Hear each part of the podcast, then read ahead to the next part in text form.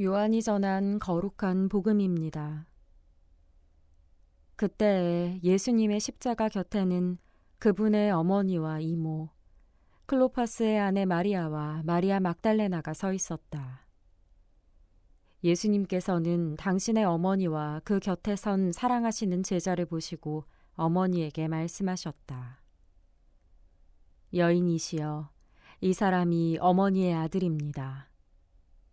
이어서 그 제자에게 이분이 내 어머니시다 하고 말씀하셨다. 그때부터 그 제자가 그분을 자기 집에 모셨다. 주님의 말씀입니다. 선미 예수님, 차동욱 시몬 신부입니다. 오늘은 고통의 성모 마리아 기념일입니다. 예수님의 순환에 깊이 동참하신 어머니 마리아의 고통을 기억하는 날입니다.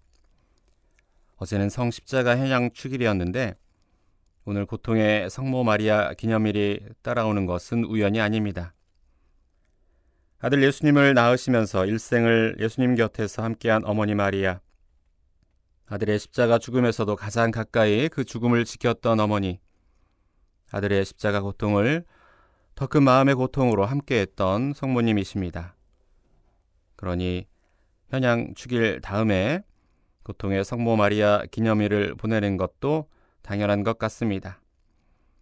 지금도 예수님의 십자가 성상이 모셔진 어느 성전이나 성모상도 곁에 모시고 있습니다.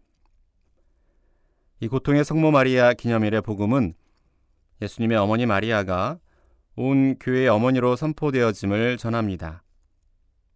예수님을 따르는 우리 모두가 예수님의 형제이며 제자로서 마리아를 어머니로 모시게 된 것입니다.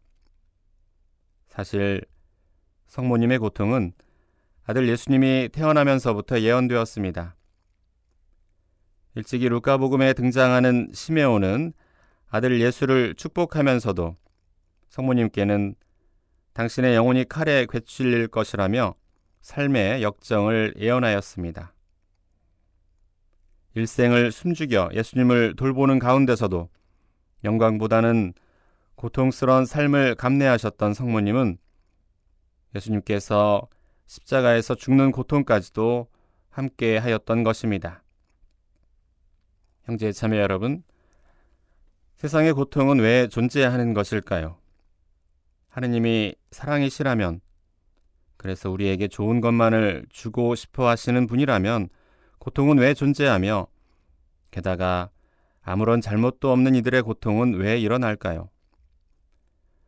정확한 대답은 알 수가 없습니다.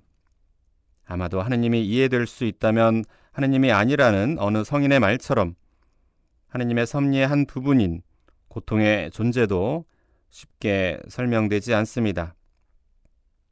그러나 아들 예수님을 가진 것이 오히려 고통이었고 아들의 죽음을 고통으로 함께했던 성모님의 모습에서 고통의 이유에 대한 나지막한 힌트를 발견할 수도 있을 것 같습니다. 그것은 우리가 이 세상에서 이룰 수 있는 가장 큰 사랑은 누군가와 고통을 함께 할 때 드러난다는 것입니다. 누군가의 고통을 단순히 위로하거나 동정할 때가 아니라 진짜 그 고통에 함께 참여할 때 심지어 그 고통의 원인을 해결해 줄 수 있는 능력이 있어서 없애주는 것보다도 오히려 그저 그 고통에 함께할 때 인간이 이룰 수 있는 가장 큰 사랑이 드러납니다. 그렇다면 하느님은 이 고통의 존재를 포기하지 않으실 것입니다. 고통을 통해서 가장 큰 사랑이 드러난다면 사랑이신 하느님은 그것을 남겨놓으시겠지요. 고통의 성모 마리아는 결국 예수님을 더 이상 사랑할 수 없을 만큼 사랑했던 사랑의 성모 마리아라는 말이 됩니다. 성모님의 고통이 이렇게 당신의 사랑을 알려주듯이 우리의 고통 속에서도 우리와 함께 하시는 예수님의 사랑을 발견합시다. 그리고 우리도 누군가의 고통에 함께 할 때 그것이 우리가 이 세상에서 이룰 수 있는 가장 큰 사랑임을 기억합시다.